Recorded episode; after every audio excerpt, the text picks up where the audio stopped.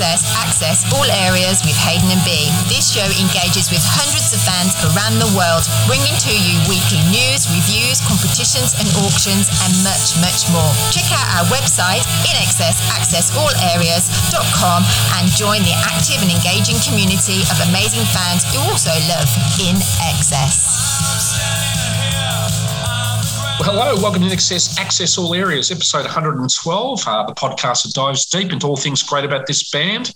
Do it with my compadre B. Get them into the Rock Hall of Fame and have a lot of fun. How are you, B? I'm fine, thank you, mate. How are you doing yourself? Oh, you're, you're coughing away and sneezing. Bless you. Oh, well, the fourth flu of this winter here in Melbourne. So, you know, hanging in there. Mm, is it damp down there? I, I, hear New South Wales, Sydney side is um, really going through some awful floods at the moment. It is sunny and blue skies, really? just cold. Just cold, yeah. Just cold. Yeah, we're a little yeah, bit, just cold. a little bit, um, a little bit of rain, but nothing to really complain about. Well, we're very jealous of our Northern Hemisphere listeners who might, be enjoying the peak of their summer at the moment. So kudos to everybody in the Northern mm. Hemisphere. Yes, well, I guess we always want to look back, B, about our last couple of uh, weeks' episodes with our mixtapes. Before that, I always like to say, how has your INXS week been? Mm. Well, where, where do I start? Well, I got a phone call yesterday and I thought you'd been giving my telephone number out, which was quite funny. But you said yes. no. So um, no. big hello to David from In Excessive. You went to see them in concert last week, didn't you? Correct. Yeah, about two weeks ago. Um, and I didn't give your number out, so hmm. he must have dug into the uh, platforms and done a bit of lobbying and stuff like that. But um, no, my yeah, telephone number very, was out there. it's, it's, it's great actually meeting a very uh, humble INXS cover band, isn't it? oh, it? very humble. I mean, the Australian um, INXS tribute bands are great, aren't they? They're really, um, hmm. really, um, yeah, appreciative of helping us, and we're helping them. Did you know that um, INXS? Hey, sometimes you get sometimes sometimes there can be some snooty ones out there too, can't there? huh? yes, very snooty. The humble ones are fantastic to deal with. David is a gentleman. Yeah, we like them. We put the humble ones onto our uh, website, don't we, on our tribute page. I felt like a real cliche. I, I hear him going backstage, opening up, uh, opening up the dressing room, and just walking in and saying hi. I mean, they could have been doing anything in there at the time, but I felt a bit like Kevin Costner in uh, that Madonna documentary, uh, in bed with Madonna, where he goes, "That that concert was really neat," you know. Um, you know, she's and then she does the does the vomit signs, but uh, uh, they were very very gracious, and I just sort of said, you know it's great having you do what you do, and you know the show's tight, and we have a podcast. We'd love to sort of promote you on there and just help you help help you succeed in what you do in any little way we can. So, but I'm glad he reached out to you. Yeah, you are pretty brave to have done that. I, I know that I'm not allowed to knock on the door of Blair's dressing room. God knows what happens in there. There's lots of um, celebrations and stuff going on behind doors. Um, yeah, so I don't know if you heard me then, Hayden. I spoke to David and he says that yes. he's been um, in the INXS um, tribute band, which is more Melbourne, Victoria based. And um, Queensland, does a little bit in New South Wales. They've been together since 1997. Yeah.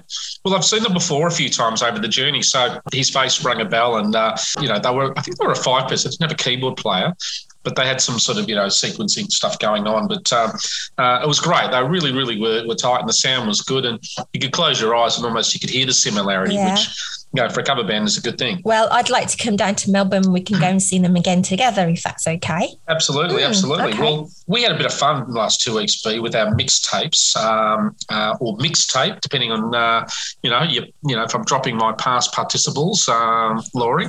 But uh, we had a bit of fun with. well, uh, grammar B. We'll keep it straight, straighten up there. But um, uh, a lot of fun there. And look, thanks for some of the people out there who enjoyed my mixtape. And, and, and I guess for yourself, B, you've had some great feedback as well. And um, we did sort of put a shout out saying if you've got your own one, please feel free to send it in.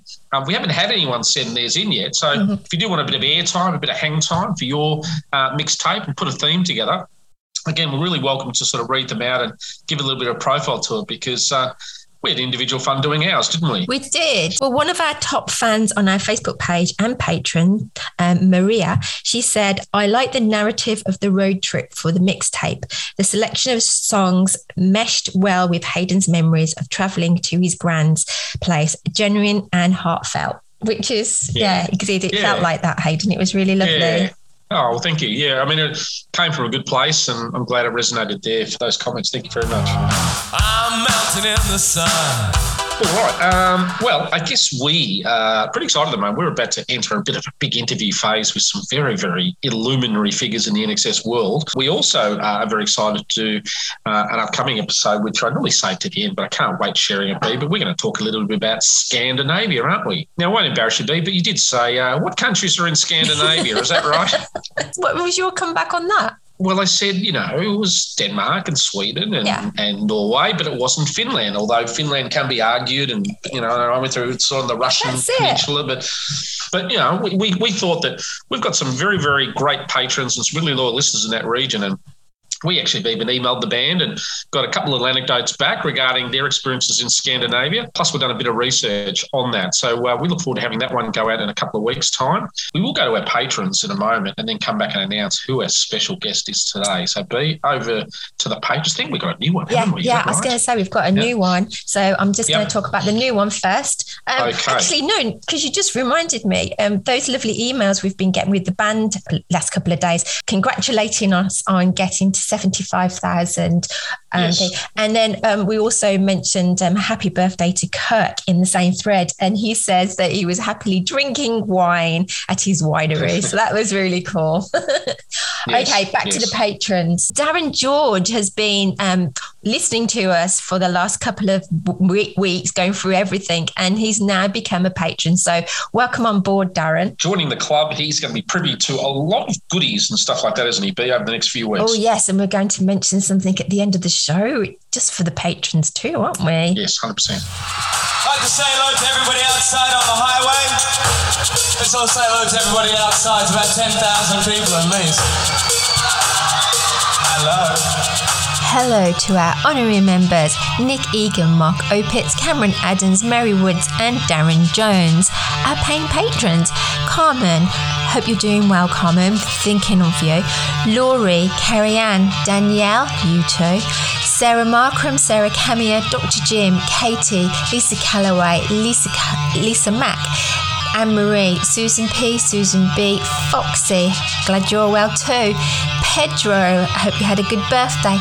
Mandy, Matt, Linda, Yvonne, Caroline, Amanda H, Amanda V, David Gaunt, Tracy Walk, Paul Jolie, Paul Bridges, Paul Buckley, Sandrine, Ella, Ryder, Tony, Erica, Abigail, Martin, Stefan, Val, Jim, Matey, Kelly, Jackie, Sheila, Shannon, Helen, Brett, Suzanne, Laurel, Bard, Genevieve, Shelby, Manny, Laurie, Jill, Yari, Leos, Heidi, Paula, Linda Urban, Angie, Nancy, Juliet, Jenny, Scott, Anthea, Maria, Nicole, Tracy, and Darren.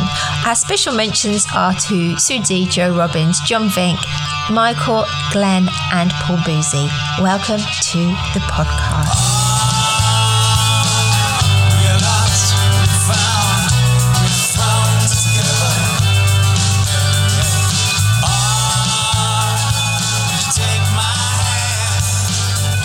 This is a bit of a special episode in the waiting. Back to episode 83, we did an origin story on Richard Lowenstein. We're at Lowenstein. We get that clarified today, where we wanted to, you know, really get behind the guy who was really I think, the seventh member of the band in terms of the visual aesthetics and a lot of the creative contributions to the uh, the video scene with with the band. I'm very much looking forward to over the next two episodes having a deep dive with Richard Lowenstein and really, I guess, going through his career and also his contribution to the band.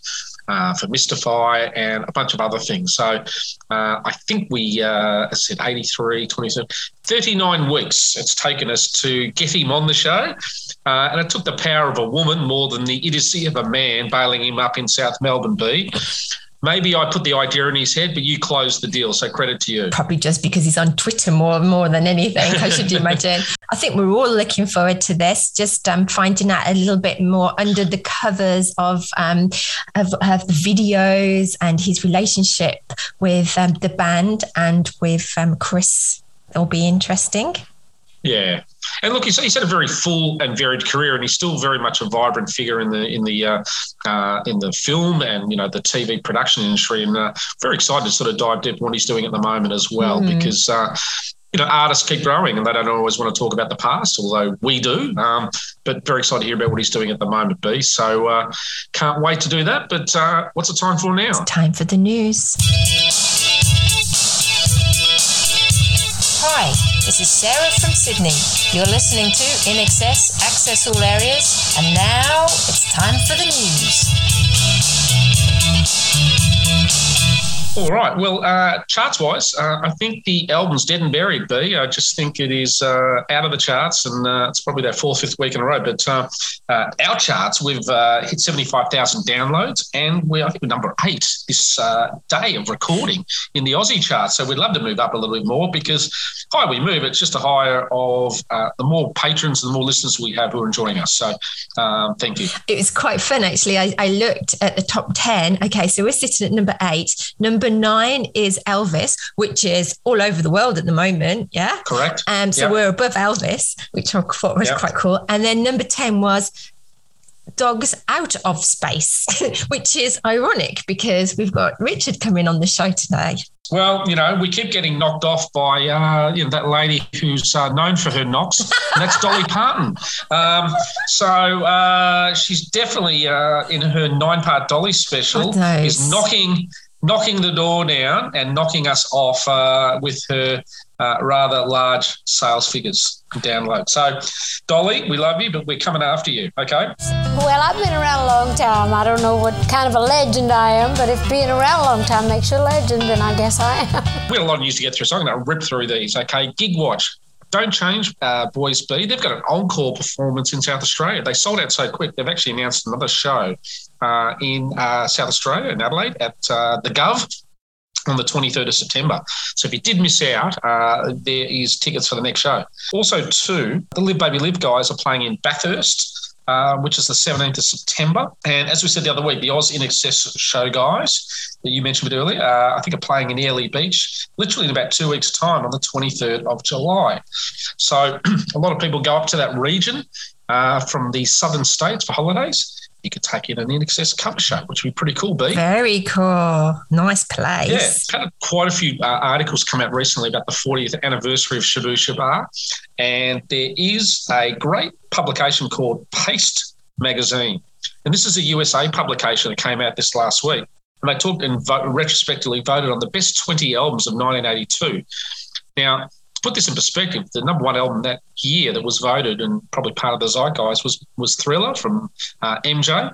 Uh, but this top 20 had other artists in there, such as uh, Prince, uh, I think with uh, uh, 1999, and a bunch of other sort of uh, prominent albums that year. But INXS uh, came in at number 20 on that with Shabooh Shoobah. So pretty, pretty good sort of hallmark for an album there being their first in America to get that recognition. We've posted that onto our Facebook page um, today. Yes. So that, thank you to Laurie. Fantastic. Mhm. Also, too, I think on the INXS website there is a guitar auction which is signed by uh, the five remaining members of the band. Uh, I think it goes off on July the 29th. I tried to get onto the website and find it. I couldn't quite find it, but I believe it is through the, the official INXS website. Uh, also, too, through uh, a little bit of my research as well this last week, B, I saw advertised, this was pretty cool, INXS Strings sheet music for the music notes for the 1979 to 97, the Years double album. So if you're a real budding musician out there, and we know there's different types of fans, you know, people who like the music side, people like the Michael Hutchence sexy side, people who like uh, uh, the hooks and the tune side and the videos. But there are some musos out there who love the variety of music. So if you are a little bit into your, you know your uh, strings and your your sheet music, is uh, if you Google that um, music notes for that. Uh, double L, you might be, to, uh, be a winner on that. Equally, too, uh, in the last week, there's been a DJ called Hot Mood Times in Excess. Uh, I think he's an Italian DJ. He's done a couple of remixes uh, of Original Sin, so that's doing the rounds as well. Also, too, July 4th, it's a very popular day. That was not only Kirk's birthday that we've acknowledged, but I think it was Nick Egan's birthday as well on the same day. And um, we, uh, you know, send out heartfelt thanks. And I think he has sent a big hello out to everybody today with a lot of fireworks in the background. I think his wife is born on the 3rd of July, so they do a bit of a double celebration, That's right. Did you say that? Yeah, they, they burn a lot of things or something, or set a fire Correct. to a lot of things. Correct, correct. Um, also, to a bit of a link to the band, 31 years ago, also to the day on July the 4th, which just seems to be coincidental. Coincidental. Um, the lovely uh, Vincent Chang, who was the heart doctor that INXS did the Centennial Park concert for, he passed away or was murdered, unfortunately, on July the 4th in uh, 1991. So it did create the impetus for the uh, Centennial Park revenue raising concert. Um, Vincent Chang he did 266 heart replacements and he batted about a 90% strike rate. He did a lot of other lung and heart replacements and things. And, you know, such a sad passing for someone who made such a contribution. So yeah.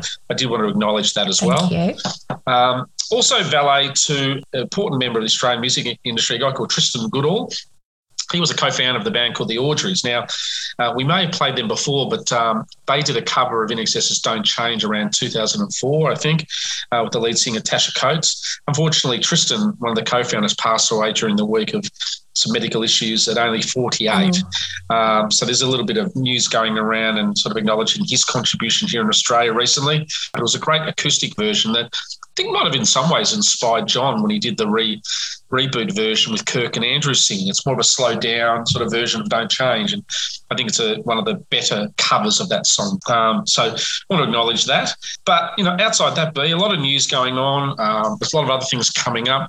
Uh, there's a little little thing for next week. I'm going to say, but let me just say it's got uh, Prince in it. Uh, there's a little bit of an excerpt there, and I did actually email this little sort of uh, article homage to Prince and INXS that I'm going to save over for next week. But Tim replied, and he was very, very excited about the article I sent. So I'm going to save it for next week because I like to give it a bit of profile. Cool. cool. Uh, can I add to the news? You can. Very welcome Your friend so. Pedro, it's his birthday this week. So happy hey. birthday to Pedro. Fantastic my first dealings with Pedro is we punched on about albums or something back in the day, and but punched on with not personal cancel cultures, punched on about differing facts uh, about something. But uh, uh, I love seeing Pedro's posts and him and Dave and all the work they do with their collectors area and all their deep dives. Um, I think this week also be just uh, uh, I posted this morning. I think it's 31. Uh, what's it today? 2000. Yeah, 30 years today. that Heaven Sent got released, oh, and yes. thank you, thank you to MM. Yes who posted a deep dive into all the versions of Heaven Sent and the backlog of the of the song. We have put that on our Patreon page. But uh, yeah, pretty pivotal song in the INXS canon, and uh, again, a, a, film clip uh, directed by Richard. So uh, happy birthday, Heaven Sent as well.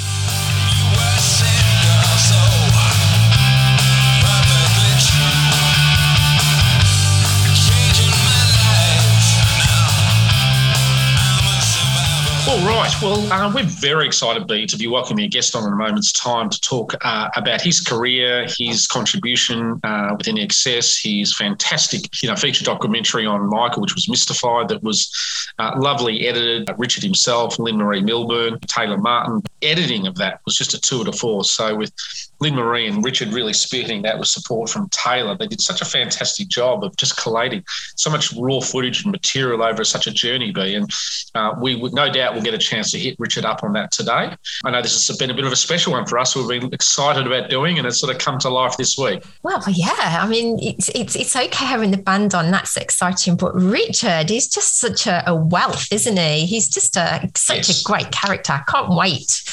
Yeah, and the way we've sort of structured this up a little bit is that you know we it's very hard as as we often will say to guests and things is to try chronicle their their life into two hours or whatever there. But we're going to slice this thing up into uh, uh, to two episodes. Uh, the first half will be a little bit more about uh, the background of Richard, you know, the inspiration behind his career, some of the artists and people he got a chance to work with, and then probably the second half will really get nitty gritty into the INXS clips a little bit nitty gritty into Mystify and, and, some of the some of the patron questions. That uh, is a great you know service we provide for our patrons, and that is you get a chance to directly ask some of your heroes things you've wanted to know. So um, yeah, we'll break it into two sections, uh, roughly equal amounts, and we really hope that uh, you enjoy it, and uh, you know we'll um, be part of you know this episode with your feedback thereafter. So uh, over to Richard.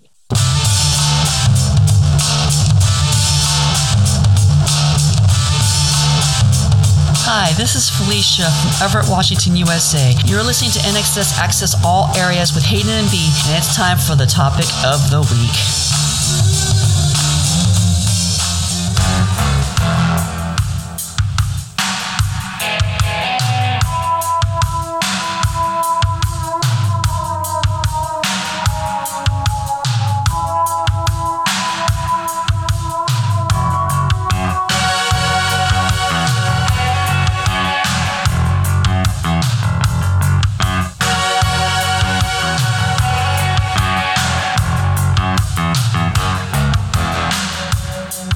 All right. Well, uh, we, we would like to, for the record, just confirm the correct pronunciation of your surname for the uh, the listeners out there. Richard, I think they've been getting it wrong for a number of years. Lowenstein. Well, it's Lowenstein. I'm not sure. Okay. It's, um, hold on.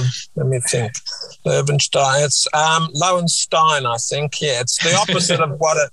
The opposite of what it seems like for Australians. Just a bit of backdrop on us. Uh, you are responsible for this podcast. Uh, Young B and I met each other at the Sydney launch of your, uh, what, the film festival in 2019 in June.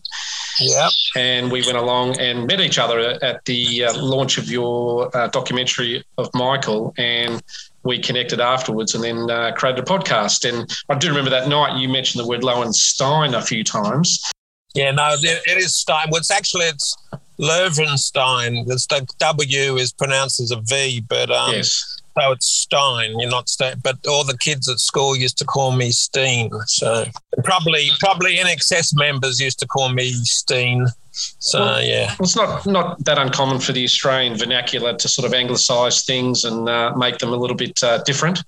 Yes, that's true. Many of our listeners know that you know you're a director, but obviously producer, partner, owner, auteur. Um, I, I guess you have quite a lot on your plate. What what's sort of happening for yourself at the moment, Richard? Uh, with you know uh, a busy uh, program of uh, responsibilities that you oversee.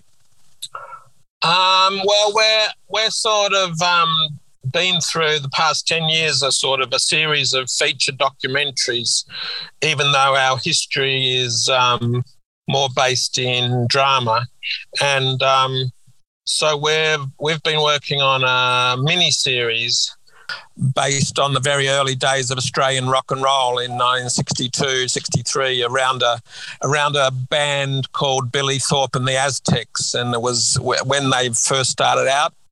And so it was sort of it's it's not just a rock and roll story; it's a story about uh, early women's rights and uh, also Indigenous rights at that time, and sort of coming out of the very state and conservative 50s and going into the revolutionary 60s, a sort of a society that's on the other side of the planet, sort of following what was happening around the rest, the rest of the world, as well as the rock and roll revolution happening. So it's a multi character storyline, uh, six hour mini series. Yeah, that sounds like a bit of influence from your mother there. Yeah, there, there, is uh, almost in all my work, there's uh, a kind of an oral history um, influence. There's like in, in this one, is it's based on an autobiographical book that Billy Thorpe wrote of his year, very early years in the cross, and the subject matter interested me, and we we've done a series of sort of very similar to my mother oral interviews of people who were alive back then in all sorts of fields themes even dogs in space has got a theme you know it's it's oral history and it's a, a dramatized version of that. So it's there's similarities throughout i think. Has that started filming yet, uh, Richard? oh i wish but um no it's not. No we have uh, we have sort of in story conferences and drafting and um and sort of script deadlines and things like that. The funding is still taking place. Is it just for Australian TV or are you putting it onto Netflix or something like that? Or what, what are you doing with it? It needs to be world TV. It's we've we've had some bites from some of the major streamers, some initial bites, and they're they're waiting for new scripts and things. Um, we've had a very successful um, draft of the first pilot episode, so we're we're bashing forward with it. It's very very much got a international perspective. You don't need to know anything about this band. I mean, most people won't have heard of this band, but it's a it's a universal story. So it's not just an Australian sort of story biopic. It's a story of kind of being on the other side of the planet while all these revolutions are happening around the world. Yeah, and I guess with um, something like that being put together, you said something interestingly there about comparing to putting documentaries together, dealing with actors and all these other types of sort of commercial interests. Is that sort of one of the big differences between putting docos together? What's the sort of parallel there? Yeah, there's there's a lot more dynamics in a in a drama film. If you sort of think about if you think about it, I mean, it's all just a journey to getting getting the footage into your editing machine. And with documentaries, you know, the footage is either new interviews, talking heads, or it's actually archive footage where all the casting and negotiating has already been done, or it's real life, you know. And so trying to create the sort of dynamic that of, of a dramatic film or a mini series where there's so many more elements like you've casting and stars who needed to make to make bring in the money and bring in the budget and all that sort of stuff. It's we just published the diary I'd written on Dogs in Space and the amount of different things you have to kind of get in line before a project goes ahead is is quite extraordinary compared to a documentary where it's just like now we've got to scour the world for all the archive footage and I guess the shooting is the interviews and, and stuff like that. So it's um yeah, it's a bit mind-boggling. That's that's one of the re- that's one of the reasons why it's so difficult. It's easy to go from drama to documentaries, but it's very difficult, especially after ten years, to convince people that uh, remember us, we can still direct yes, drama. Yes. Yeah. And going back in time, obviously Swinburne, uh, you know, you very much to me a, a, a Melbourne and Swinburne, I guess, uh, you know, college there with the the studies you did there and all the learnings you did there. How did how, how do you uh, look back on that particular time? And did you still have any involvement with Swinburne? Swinburne is kind of turned into the VCA, and so the, and then they started up again as a as a film school. So yeah, we we actually do have involved with Swinburne and not the VCA. So there's two there's two institutions here that fight for the legacy of Swinburne Film School. On Mystify and previous documentaries, we've we've taken a lot of intern. We keep taking interns in from um, Swinburne and uh, the graduates. We had an uh, assistant editor for a long time who was uh, a Swinburne graduate. So yeah, we're still quite close with Swinburne, and uh, anytime they want me to go and do a lecture, I, I do that. Going back to the late 70s when I was actually there, it was an incredibly vibrant time because the there you know was the renaissance of the Australian film industry, the sort of the pit hanging box and everything had just happened. It was the 70s. Uh, films like Newsfront were happening, and it was incredibly exciting going into a new decade with a sort of group of students who were very passionate and all, all kind of wanted to be filmmakers, even though, you know, invariably 50% go off into other things, but after they've graduated. But it's, um, it, then there's a lot of idealism, and there was people like Jeff Wright there and Andrew de Groot, who you know we've we've spent our lives working together, and there was a lot of a lot of people who'd um, came out of those years at Swinburne. Gillian Armstrong had come out of them, and Jill Bilcock, who was uh, a few years before us. And so it, it had this very strong but kind of low budget um, legacy where we would always be very um, competitive with the National Film uh, School, which was in Sydney. We'd always try and sort of, even though we didn't have the budgets and the steady cams and the 35 mil, we'd always try to uh, beat them with our films, you know, the, and and and the, just the decade we were going into. I was I was I think I graduated in 1980 and went in in 77. So you sort of my graduation just really sort of arrived on the, the time of the outbreak of the music video revolution and everything. So you'd sort of jump out of film school and go into a very thriving business, both in um, feature films, music videos, commercials, if you could get them. It was just uh, incredibly generous and uh, opportunistic time for filmmakers because there was so much work around. So you, so you graduated about eight, when you were about twenty five. Is that right? Oh, you directed, sorry, Strikebound at 25. Yeah, I was, I was gearing up and doing the production recce's for Strikebound when I was 23, which so people were taking me seriously as a feature film director at 23 mm. on a on quite a large budget period film, which was quite um, hard to believe, to be honest. B, my co-host, is from uh, Birmingham, and Mhm. I know in the '80s there were a lot of mining strikes up in the north of England. And your film, I guess, as an Aussie growing up, was about some of the mining issues back in the uh, previous decade. So it's sort of something connected with both of us, Mm. wasn't it, B? Yeah, I mean, it was it was um, seemed to be very much an issue of the moment too. As well, I remember going to England not long after, and there was there was these huge mining strikes. Mm. Um, mining strikes that you know Maggie Thatcher was trying to. It was Arthur Scargill, if I remember. That's right. Yeah, Arthur Scargill. That's right. Uh, it actually kind of links into one of the INXS videos we did as uh, with um, I think it was All the Voices. We were filming in London just after I'd done Burn for You, and Strikebound was going to the Cannes Film Festival and things, and the miners' strike. The you know the miners' strikes were happening in Thatcherite England. And I think we went when I was filming Michael for that video, which was interspersed with images from Strikebound. There was all these sort of coal mine or support the strikers posters out in the streets. We leaned him up against some of the posters and filmed him singing all the voices, which sounds like a union song.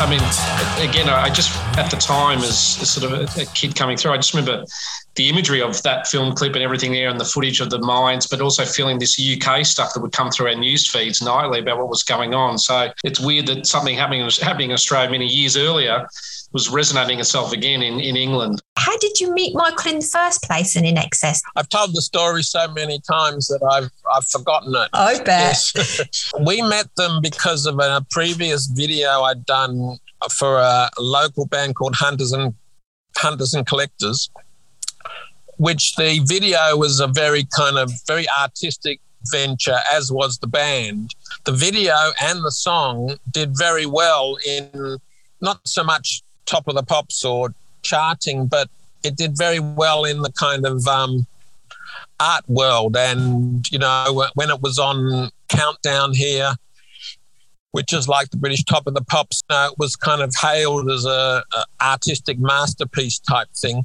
Well, I saw I first saw it on Sounds Unlimited with Donnie Donnie Sutherland. right. Sorry. Yeah. Donnie Sutherland played the long version, thank God, because Countdown would only play a short cut down version, which didn't Yes. have hardly any impact. Yes. No, well, it starts off at St Kilda Station, doesn't it? Back in those days. Yes, and the repercussions of that were quite immense for me because um, everyone who saw it, including U2, suddenly started calling, including Pete Townshend and uh, everything. But but the first people who called were um, was a was a manager, a band manager called Gary Grant, kind of called me out of the blue and said, you know, we want one of those videos you do, you know, like like that one. And um, Yes. and I said, well, you've got to have a song a bit like that one. And so he sends me the song, which absolutely wasn't anything like um, Hunters and Collectors. And he kind of says, um, when do you want to do it? And he says, well, in a couple of days. And I'm going, that's not how it works. You know, I need film crews and I need, you know, film stock and we've got to da da da. And he says, oh, no, we just hop on a plane, bring your cameras. and, you know, it's, I mean, cameras were huge back then.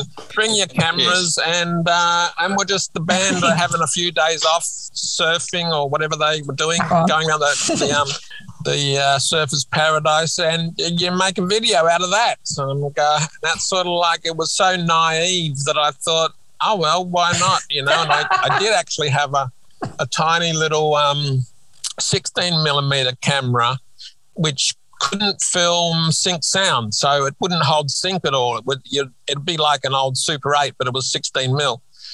And they they later on everyone in the music business was used them. They became quite rare and valuable but i had this camera so we just grabbed it and uh, me and the my co-director Lynn-Maree Milburn and sort of stylist ideas man Troy Davies. We just three of us um, hopped on a plane and ended up um, in a motel in uh, Mackay, Queensland, I think, where we were all sort of wearing black and pale and looking like Melbourne punks, if we do, or sort of vampirish.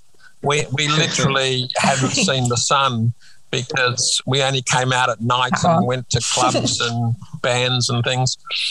And, um, you know, we kind of like loved Nick Cave and we loved The Cure and everything. And then then we're sort of peering out this motor window. I remember we had Venetian blinds, which we made sure were very closed.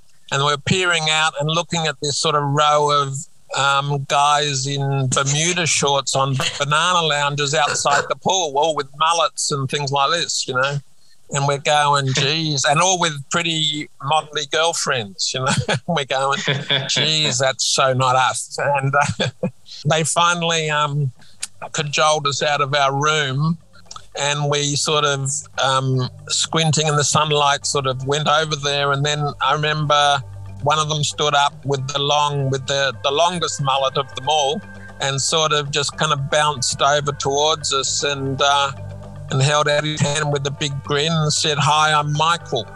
And uh, then about two days later, we were all snorkeling off the Great Barrier Reef and, and doing things that we're sort of not really supposed to do as Melbourne punks.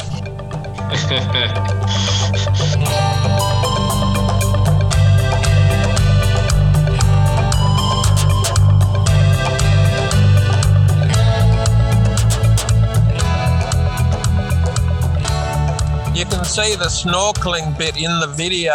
I think there's, there's a shot of Andrew Farriss sitting in a boat, which is actually a, a little dinghy in a, in a big a big sort of yacht that we were out snorkeling on and we were we were filming him in a little boat and then I think it animated around it and stuff like that. Smash of different grabs and we'd be driving towards, you know, wherever the next gig was and um, and we'd stop and say, Michael, get out and run through those mangrove swamps. And uh, so we stayed. we stayed. Um, and he did as he told. yes, and we stayed very safely in the car. And while while he ran through the mangrove swamps, and we tracked alongside him. I like the look in your eyes when you talk that certain way.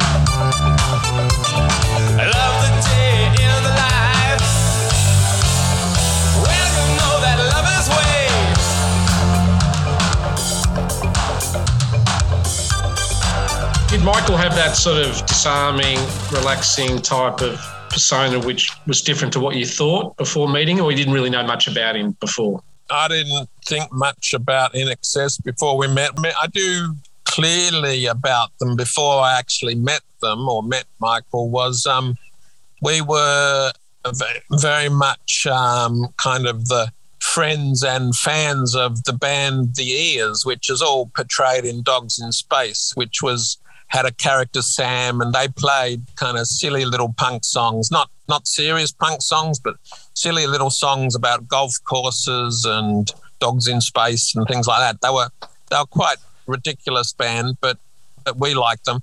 And I remember um, they played once at the Crystal Ballroom, which is the, the sort of iconic punk venue here in Fitzroy Street, St Kilda.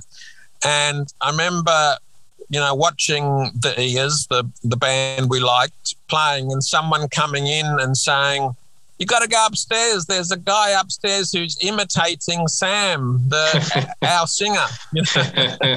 and we we went upstairs, and instead of the kind of hundred people watching the ears upstairs, there was a thousand people watching INXS. Wow. And then we looked at the stage, and there was a guy kind of doing the same sort of movements, and which you know I don't think he was ripping off Sam. I think they were both ripping off David Bowie, to be honest. But um, he's doing the same sort of Bowie-esque sort of flippy floppy movements, and we're going, yeah, he's ripping off our Sam.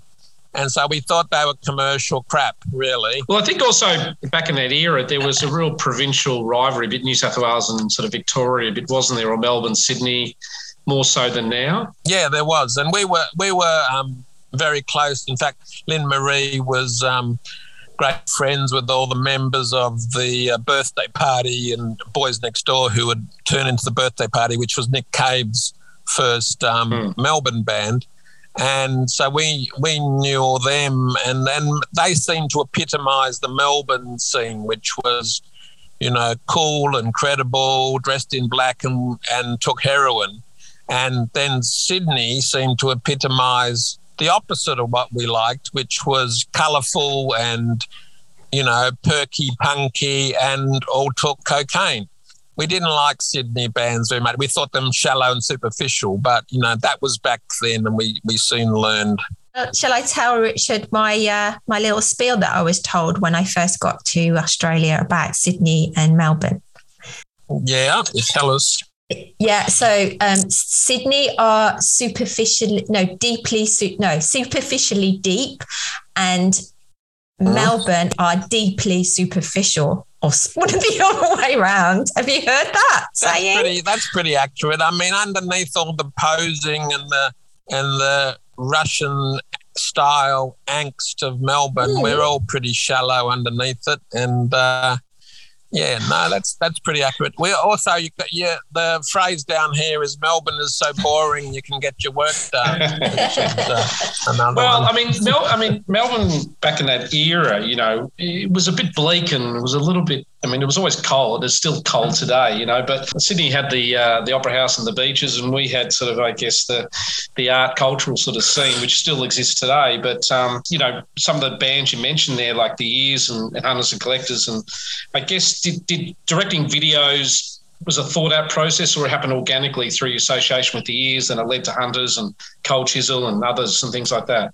Um, well, every video was thought out process, absolutely. But the, the career I probably should have thought it through a bit more because it sort of um, only lasted for the 80s. And then, you know, when the internet started coming in, it was all sort of um, the budgets disappeared and there's a whole lot of things. But I mean, the first video I actually did was for the ears. So it was like, you know, a couple of hundred dollars and we were all living in the dogs in space house and we had access to the film cameras and all the film students were living there and so it just made sense. We we did that, and then then that led on to some other work. I think Joe Camilleri and a couple of other things, and then it led to Hunters and Collectors, and then Hunters and Collectors led to Tim Finn and all these other people, the church. But people like Pete Townshend, they really, apart from the Hunters and Collectors, he wasn't really aware. He was more aware of my feature films. So everything seemed to um, everything seemed to help each other. But my, I got to admit, my my main career thrust was in feature films. You know, I I was uh, wanting to be a feature film director. Mm and that's where my focus was. But at the same time, these videos, you know, kept appearing with budget. The budgets were unbelievable in the 80s, weren't they? You know, in terms of what record companies had. Yeah, and there, there were budgets on the scale of short mm. films. We would apply to the government bodies for money for a short film, and it would take six months of bureaucracy. And then here come a band comes along and gives you the same amount of money and they'll say it'll be in the account by the end of the week, and you can't believe it. And then you go, okay, well, let's make a short film with this money, and mm. we'll just put the band in it. You know, so it was as far as um, as far as a learning curve or a um, you know just get being on set and not having the strict sort of regime that uh, advertising agency will give you on a commercial and everything's by committee and all the colors are going to be exactly right. The, the music videos gave you this um, opportunity to experiment with ideas, casting, all sorts of things, and, and actually be on set, which to a filmmaker is a great buzz, you know. Mm-hmm. Not only a great buzz, but it's a great learning curve, you know. Australia is not France. Where in France they actually love cinema, and they if you start out and you can make one film, they say, well, it's our duty as a nation to keep you on set so you can get better and better. But here, it's like, you know, they're always looking for the next Tarantino or whatever. So having all those music videos was was a great way of just keeping in shape, you know, both yeah. creatively and physically. Keeping your name up there. Yeah, and especially when you were winning so many awards from them as well. All that stuff. yeah, yeah. I, I, did. Uh, I did. I did realize that um, you know, I did sort of try to push the boundaries of of the technology of the time so that you could actually, you know, not not so much to win awards, but just to keep to keep going, to keep learning, and to keep um, or to keep in work as well. You know, there was a lot of video directors around then who were just happy to churn out the same old kind of stuff. You can watch Duran Duran videos and then you can watch Elton John videos, and it's all full of the same old shots and the same. I mean, they were good and it was working at the time, and people. That sounds like Mr. Russell Mulcahy, doesn't it? things, yeah, things like that. They were just like they're good and they're of the time, but they were just it was just filler. It was just like you're just doing the same old stuff again. Whereas I I was thinking well, this is an opportunity and it might go, it might not happen next time. It might go away tomorrow. So let's, let's play with the techniques and let's learn as much as we can and let's push the things to the limit, you know. How much influence was Troy Davies? He was, um, he was very influential. He was, um, no one was quite sure what he did, but he, um, he, he, he was full of, he was full of ideas, both visually and emotionally and spiritually, but also, you know, he, he sort of legitimate role was makeup stroke wardrobe stroke stylist, but he he would have hated me to call him that. And it was sort of like he, he was very much a part of the creation process. And he would um, you know, I would say I would do this shot, and he would say, "Oh, what if you put a rubber band around his nose or something like that?" You know, and then that would become that would become an iconic thing. Like in Hunters and Collectors, I was just going to film Mark Seymour under a shower, and he would say, "No, what about this? You know, the rubber band idea." And it, you know, it's like I've heard, I've had so many people rave about the rubber band. So you know, so what it what it did to his face or whatever, and um, you know, he sort of kept, he just sort of embellished the fundamental idea until, so that it raised above and became something special, you know. As well as he he very much he was very essential to the INXS videos. A lot of bands don't relax on camera and it's quite a job to make people relax on camera and just you know give those moments and troy was very much a, a, social catalyst he would make the guys relax and because they they knew they were among friends and also there was this there was this guy Troy who was just sort of saying, you know, you know, loosen it up, and he would make jokes and everything. And you know, a lot of those little, especially with Jon Farriss and people, a lot of those little sort of um, sort of idiosyncratic looks and little looseness that people like Michael and Jon have are, are to do with Troy. And you look at the videos that um, INXS videos that don't have Troy on set, the band are all kind of a bit rigid and they might be dressed very nicely and everything, but they're not really giving the kind of life and fire and spark that they are in the Troy was on, you know. I said everybody's down on their knees.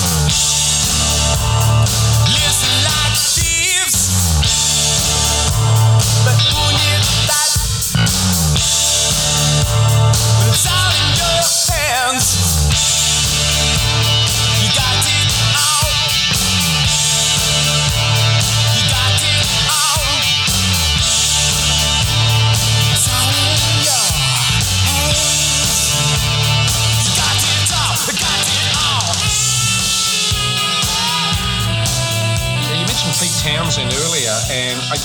with Troy that uh, B brought up, Troy had that offshoot sort of project Ecco Homo that um, I think he did Motorcycle Baby, the clip, but he had that other song New York, New York that I think Bono and Edge did vocals on. Yes. yes. I guess around the 88 MTV Awards where you were there and the band scooped.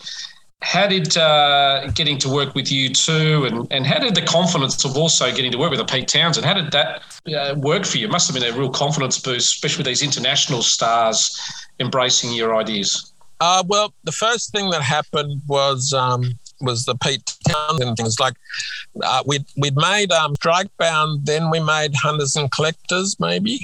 I think I think you might have done Hunters and Collectors first. So we did Talking to a Stranger first, uh, just before Strikebound. That's yeah. right, and then Strikebound happened. The Talking to a Stranger had gotten picked up by MTV around the world. I think it was on Sunday Arts video segment. And so it's sort of like when that happened, it sort of went a bit crazy. And um, I remember just being at home in uh, in the suburb watching. I think I was watching. Uh, Keith Moon on on tele one of the films he was actually in as an actor. I was watching him and the phone went off. It was literally um, I said, "Hi, it's Pete here," you know, with that accent and um, I, I really, I hadn't been any given any warning. And Pete, oh, he said Pete Townshend, and I, I thought it was a joke because I was watching Keith Moon on the television and going, "Whoa!" That's. And anyway, a friend of mine had um, arranged a screening of Strikebound and Purple Rain back to back for Pete because he was had a new album and everything. He decided that for the new album, he wanted to make an entire film, and he thought the combination of Purple Rain and Strikebound was a fantastic combination. Although I tried to break it to him, I didn't direct Purple Rain, but he, he yeah. didn't seem to make any difference. and that sort of led to um, that led to the White City sort of venture and them flying me over and and without actually knowing, I hadn't been in a recording studio before but without actually knowing all these things, I was, you know, apparently I was in the presence of um, icons, the brass section, and Chris Thomas, the famous Chris Thomas producer, who's who you know was producing all the INXS albums later. Yes, he was actually in there producing with Pete and everything, and I was just this young kid, and I'm supposed to sort of immerse myself. And I, and I think Pete was saying was anything you want to help the you know help the film any any elements you want more brass or whatever and i'm sort of going no, well, whatever. Yeah, brass would be good. And, and uh, it was sort of like that. He, he involved me in the process, and uh, and literally, yeah, I was. I I had a early script. I remember I was trying to get him to invest in Dogs in Space. I had an early script, and um, he didn't have time to read it, so he gave it to his daughter, who thought it was great. But he didn't end up uh, investing in it. But I do, I do remember before that, I was, I was a bit uh, blasé about all this. I like, I, I'd never really been a fan of the Who or anything. I knew who they were, but I was more in the Beatles and all that sort of stuff. So I was a bit blasé. And then I remember um, in the middle of the session, I remember this clearly in, in Twickenham Studios in the White City sessions. The phone rings and he, he get he picks it up and he has a chat and he says, "Oh, it's a friend of yours here," and he hands me the hands me the phone and it's Bono on the phone saying, "Hi, mate, how you going?" and I'd, I'd actually met Bono um, in backstage at one of the his Melbourne concerts back back in '83 or something. They they'd also arrived when just when Strikebound was in the cinemas here, so they had called me up to backstage oh. to um, to see who this uh, wonderkind was that you know who was all over the newspapers with this coal mining film. We, we were the only people backstage then. It was before anyone kind of knew it. was playing the Palais Theatre, which is only like two or three thousand people, and we got ushered into a backstage room and just sat there. And me and Lynn-Maree talked to the band for like two hours, and then promptly forgot about it. And then sort of like a year later or six months later. Um, yeah, it was only six months because it was after Strikebound. they're um yeah, I'm on the phone. I'm in Pete's studio and on the phone talking to him again, and that invariably led to our work with U2. Yeah. Well, because I think also, you know, INXS scooped the pool at the MTV Awards, and I think obviously they're up against U2, Streets Have No Name, and uh, Need You Tonight obviously won. And, and obviously back then, I think Bono, you know, Michael were quite close. And then within sort of the Rattle and Hum album, which came out maybe six, 12, six months later, I reckon, you were doing, I think, the yes. Desire film clip, weren't you? The uh, And some of the yes, Love Comes to. Town stuff. Yes, we were. We did Desire and um, Angel of Harlem, I think, as well. Town. Angel of Harlem. Oh yeah, the Angel. Angel of fantastic Harlem. clip. Yeah. yeah. we did. We did Desire and Angel of Harlem first. I, I remember Bono wasn't impressed with the lighting on his face because it had a big nose. We, we, we lit him from the footlights and it had a big nose shadow. Oh, I, right. I don't think I ever got asked. I didn't get asked to do another video except for the live because right. uh, oh, it's a bit vain, isn't quite it? fickle like that. Oh, yeah. Dear. Well, it's not exactly Bill Lawry, is he? You know? no, but I thought it was a great look being lit by the footlights, but apparently it wasn't. But it was weird, weird synchronicity with all that because um, the producer of Streets with No Name, the film producer, had produced White City for us. He became uh, a very close friend with Michael Hutchence as well. Michael Hamlyn, who produced Streets with No Name and is actually in the video, you know, dealing with the police when they try to remove the band from up there. So it's all, there was all these sort of threads of connection going on, like the Chris Thomas one being in Pete Townshend, and then yeah.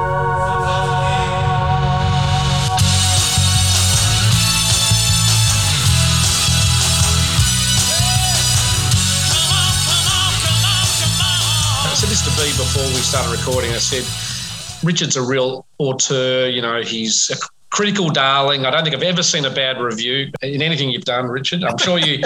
I'm sure you. no, we we we removed them. We, we removed, them. them. I was yeah. going to say. There's lots of bad reviews. Trust me, there's lots of bad reviews. I, have never seen them, but I, I, I, for this day, I can't quite work out. We got the best video of the year at the MTV Awards, and yet I couldn't get nominated for a Grammy. When really, uh, one would think that the MTV Awards was the zeitgeist of award recognition and won the MTV Awards, and you won Best Director and, and, cinematography and everything there.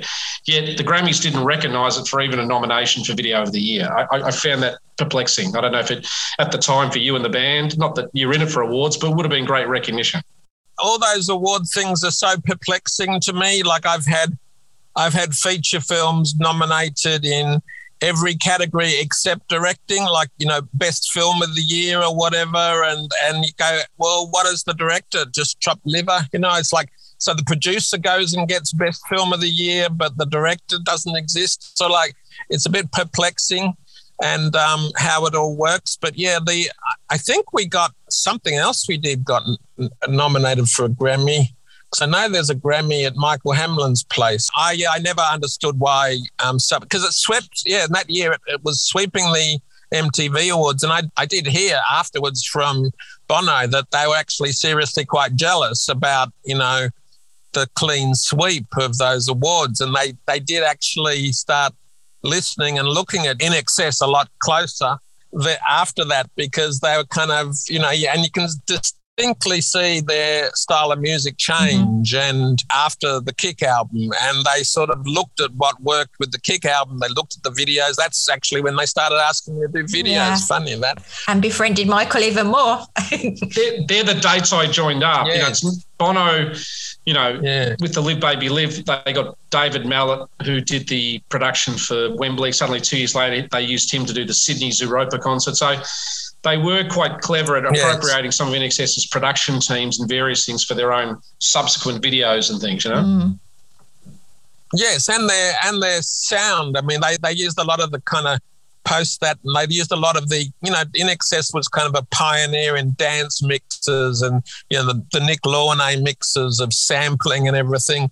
As soon as the kick happened and the dance mixes and all that of, of that happened, the um, even the beginning of what you need and all that stuff, you start hearing all that stuff come out in in uh, and all that sampling and the scratching and things like that. I mean, they could have, INXS, I always thought, could have pushed it a bit more, you know, and gone a bit more talking headsy with their sound.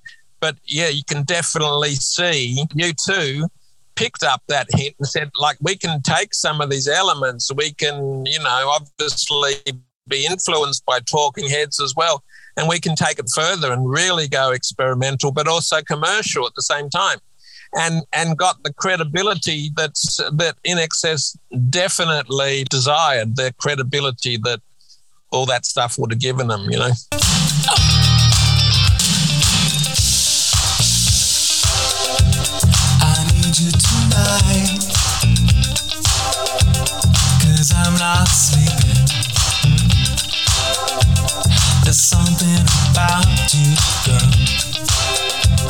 that makes me sweat.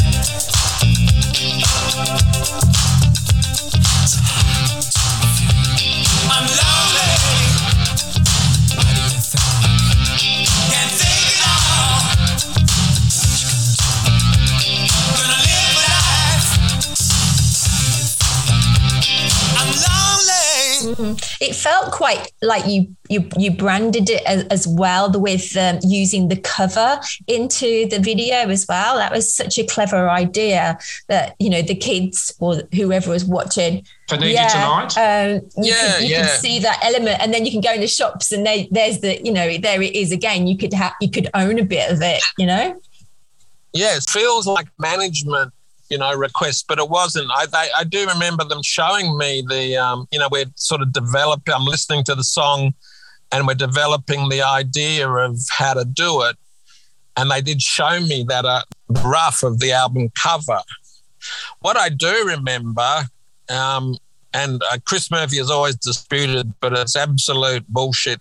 But what I do remember is is him sending me. You know, he we we'd we'd always talking to a stranger. We'd always kind of known that perhaps the best idea for the first single album was the one that you could do the best video to. Yeah, back then, if you had a breaking video like Sledgehammer or something, it would give you a huge boost on MTV. So I remember sending me a classic cassette that had, you know, Need You Tonight, Never Tear Us Apart, New Sensation.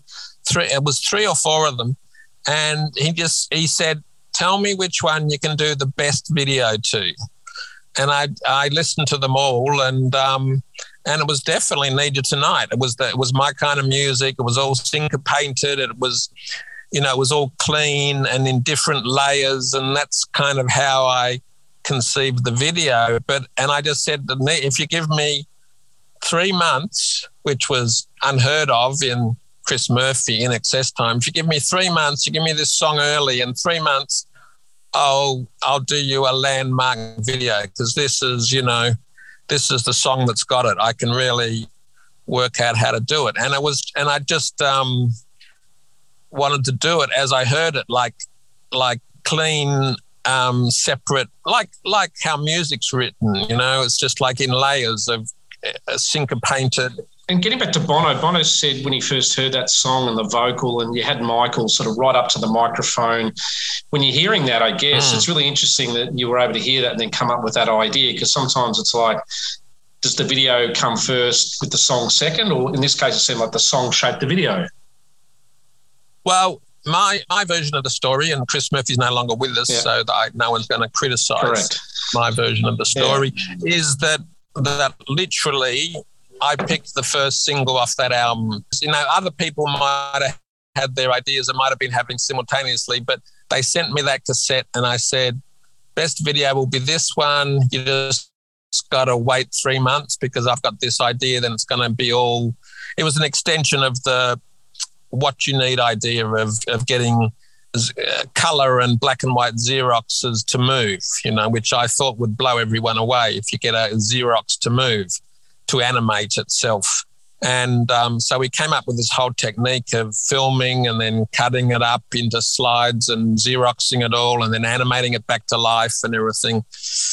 And uh, it's going to take time. I asked I asked for three months to do it, and it was predominantly um, Lynn-Maree, our co-director, who was doing all the the work, you know, chopping up the stills and mounting them and taking them down to the local Xerox. Um, we talking about what you need here or need you tonight? Needed tonight, you know. I mean, Lynn-Maree did all the work on what you need as well, but um, but it's her, it's her. Yeah, yeah. Because I think I, I remember hearing you talk about that too with her and all the Xeroxing for that too. It's her labour of love that I kind of then um, edited together and and probably took all the credit for. But she is definitely the um, you know the the co-director of wow. this. I remember even pre What You Need, the the idea. To be honest, the idea for some of those like torn half Xerox, half photograph images that then were animated came from. We were on a plane and we were looking at the Face magazine back then, and someone had done a fashion shoot where they'd taken a photograph of someone and then take then turned it into a black and white photostat and ripped the photostat and then retaken the photograph half line up the photostat with the original image. And and sort of looks like a chair but you see half black and white photostat and half image. And so we were looking at this face magazine and we were thinking wouldn't it be great if that was moving you know? And that's how What You Need came about. Give me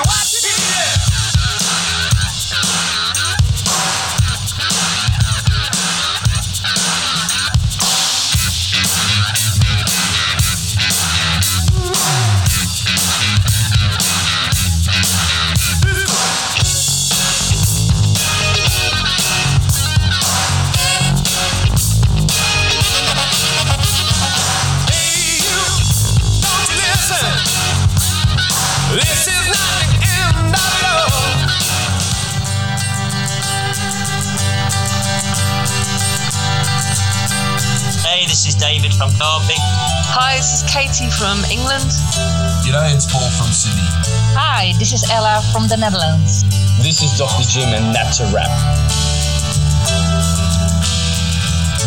Right, B, well, that's a wrap. How cool was that? We're, we're a bit giddy, you know, doing this show. These are the sort of the experiences that, that make it all worthwhile for us. And we feel like we're conduits to bringing them to you. Um, but it was such a, a joy having him on, B. Great, really was really awesome. Thank you, Hayden, for um, persisting on getting him on the show. Yeah, that was a really good interview. I learned so much. Well, we've got more to come next week, so we look mm. forward to having do part two with us next week. But um, uh, I guess you know, also thank you out to the patrons with some of their great questions and things. Yeah, and we'll get those out next week for everybody. We do as our best to try and get as many of those in. So thank you to the patrons. But yeah. uh, speaking of uh, patrons and fan engagement, um, can I give a quick shout out to one? I'll give a quick shout out to Paul Buckley. Ah. Bit of correspondence back and forth with Paul this week. Some of the things that uh, feedback he's given us was just great to, to receive, and uh, I think we replied to you as well, Paul. So keep listening, keep punching. Over to you, B. Yeah, we've got some great patrons, haven't we? We've got a really good one, good good patron who's always engaging with me called Brett Williams over in um, Hobart. He's yes. great. He's um, George, and and actually, thank you to everybody who just keeps donating to us. That reminds me, I'm I'm not allowed to say say his name, Hayden. Oh. But somebody has donated something amazing to the show. Right. Very, very exciting. And I'm not going to tell you anything about it until oh, it's right. in my hand oh, and I'm right. going to show you. Okay. But we've got four of them. Wow. I know. Wow. So when we come off air, I'm going to tell you actually because I'm too excited. Is, are, are, are, his initials uh, DJ? DJ, no. Oh, okay. No, no, no. It's from not from Darren for a ah, change. okay. although I tried to Please involve very... Darren, but I'll tell you, I'll tell you more later. But it's very exciting.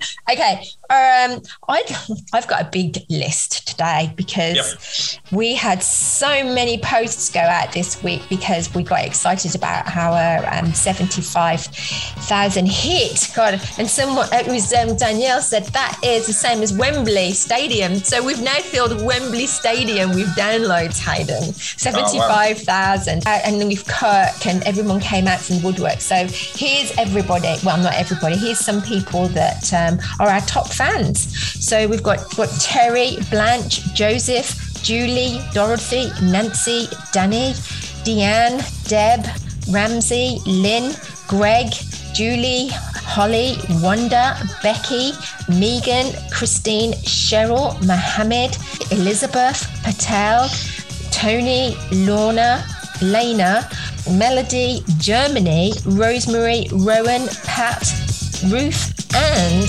Jeanette.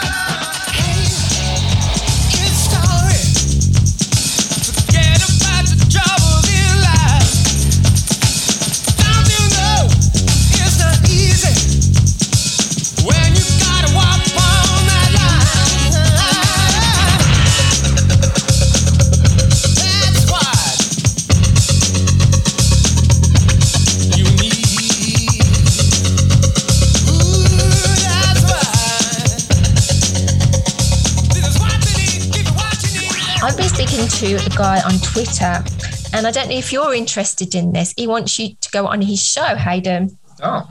Yeah, he he's called Set Lusting Bruce. Oh, right. Sounds like sounds like a good uh, porn name, doesn't it? it does. does. Um, and it's a it's a uh, Springsteen fan podcast. Oh, love to go on it. I like Would you like to go like, on it? Yeah, love All right, I'm going to put yeah. your name forward then. So yes, you can 100%. be, yeah, I'll pawn you out. yeah. I know what you're saying, B. Okay. Uh, you're thinking you're backstage at these bloody concerts, aren't you? Okay. James, where are you? James? It's a moving chess. Okay. All right. So uh, I'd love to go on that. That'd be yeah, great. Cool. Um, All right. Getting back to auctions, B. What's happening with the framed? There's a postcard and Michael and signatures and Listen Like Thieves. Where's that at at the moment? I've got one more week before that'll be ready, Hayden. Right. Okay. So, um, um, but after this week's show, we spoke to I spoke to Richard and he's going to do something for our patrons with his book. So Yes. we will let you know next week a little bit Yes. more about that. And um, so if you're a patron, you're in for, um, yeah, uh, uh, something really nice coming from Richard. Well, just to clarify, and I only found out today, I didn't realise that there, uh, Richard Lowenstein did a book on Hmm. dogs in space, as in maybe the making of it and the deep dive and the backdrop to it all. So, Hmm. um, very anxious to get a copy of that. It looks like a really fantastic publication. So, look forward to what he's doing for our patrons with that. B, that'll be great to announce. Yes, yes, it's a it's a beautiful book. It's it's quite coffee table like, but it's a good read as well. It's like a diary um, Yep. that Richard's created, um, and great photos of Michael um, behind the scenes. So yeah, it's a it's a great book. So I'm bigging this up, but patrons, you're in for a treat next week. We'll let you know more about that. Now, quick shout out, B. Uh, uh, we will be doing part two of the Richard one next week, uh, but also the following week. As I said at the start of the show, we are doing a Scandinavian episode. Now, if you you're from Sweden, Denmark, or Norway, and I'm going to add Finland in because we don't want to leave them out. If you've got an INXS experience and you've got an anecdote, we would love an audio from you and something you could share with the podcast. We would love to hear from anyone in Scandinavia uh, because you guys have been fantastic for our show. You're very loyal listeners. And if you've got family or parents or somebody went on uh, who doesn't even listen to our show, you've got some story, we would love uh, to put it to air. And I think, B, through Messenger and all the different platforms, it's not hard to get an audio sent across the world these days. No, no, just send it to my messenger or Hayden's Yep. and uh, we can forward it on. Yes. That's great. Mm. Um, I've just got couple more things before we completely wrap, if that's okay. Two Yep. more people I need to mention. One is um, Juliet Martin. She's having a, a, a terrible time. She's um, not well and she's in Tenerife alone um, and um, she's very unwell. Um, and I said that I would pay, play um, a song to her. So I'll just quickly play this little segment for her and then we'll come back.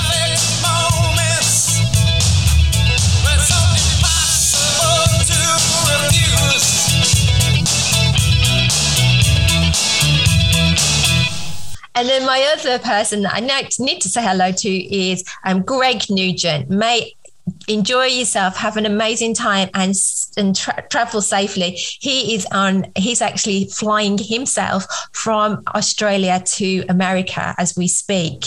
Um, he's a, a pilot, so yeah. So good luck with that. Fantastic. All right, we're going to go with a, uh couple little tribute songs today uh, in light of sort of talking a little bit about this particular guy and this particular person that was quite important to uh, Richard's life. Uh, Troy Davies I know you had struggled with your Davies and your Davises. Okay. But uh, Troy, uh, as we heard a bit earlier in the podcast, was a uh, you know a side sidekick to Richard on a lot of his films and video clips and things. Uh, Rich, Richard actually did a documentary, I think, uh, on Troy later on. But um, uh, I used to remember Troy as the guy who spat at the end of Listen Like Thieves, and I was like, oh, that's a bit grubby. That's not so good. Having known more about Troy and not realizing till a few years later that the same guy who did that was the same guy who sung this song and worked with U2 and worked with other bands and things. I didn't join the dots till later on, but uh, we're going to go out uh, with, with this song today and then another song after that. But we're going to go with Motorcycle Baby. Now, this was a song that Troy sung vocals on. The film clip's hilarious. Um, Jon Farriss is playing guitar in it. Michael's on a motorbike. Troy's uh, dressed up in drag on the back of it. Uh, it's a real killer song. It's got a great hook in it. Um, the thing about this was this was right around when Kick had blown up around the world. And uh, I remember watching MTV at the time be in Australia. It's like, oh, INXS are back with a new song. And I'm like, well, it wasn't quite INXS. It was sort of Jon and, you know, contributing and Michael and blah blah blah. Yeah, this this is a this is a great song that Troy sings. It's called Motorcycle Baby. Um, just at the end of it, we're going to do a little sort of 30, 40 second excerpt in tribute to the orgies, which is the Don't Change one uh, for Tristan who passed away. Uh, but B, it's a goodbye from me. And it's a goodbye from B. Goodbye, everybody. Hello.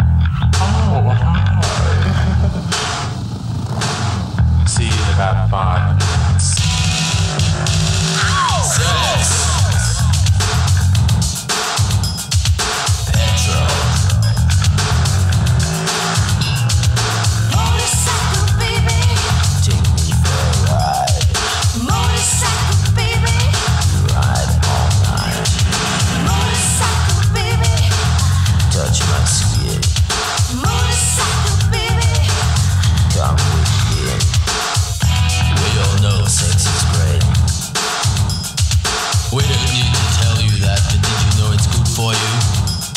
Uh huh. Uh huh. It's a natural function and expression of emotion and a release of frustration and anxiety.